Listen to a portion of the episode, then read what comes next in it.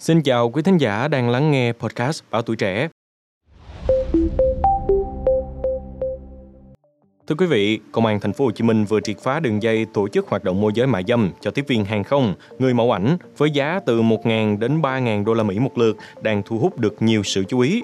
Do đó, nghề tiếp viên hàng không cũng là chủ đề được bàn tán sôi nổi trên các nền tảng mạng xã hội. Trong thời đại toàn cầu hóa hiện nay thì việc di chuyển giữa các quốc gia và lục địa đã trở nên dễ dàng hơn bao giờ hết.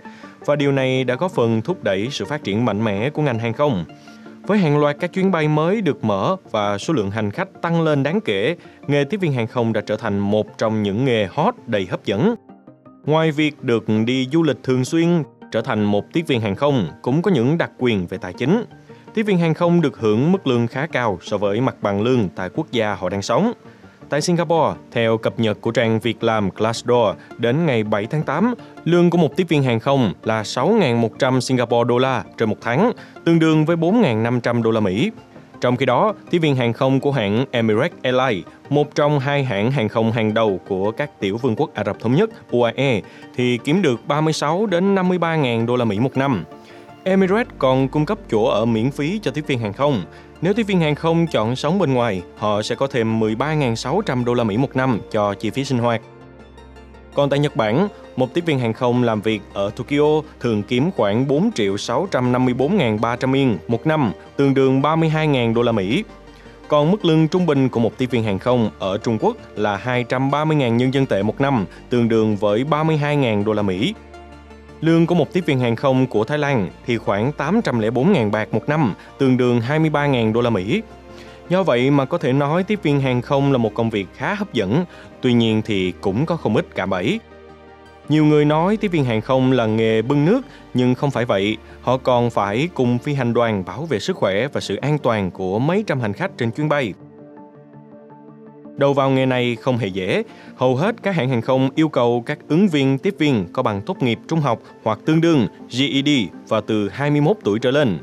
Họ cũng phải có khả năng nâng vật nặng lên đến 22,5 kg trên vai để chất hành lý vào các khoang trên cao, đẩy hoặc là kéo xe đẩy khoảng 14,5 kg, đồng thời mở và đóng cửa thoát hiểm khẩn cấp nặng tới 27 kg.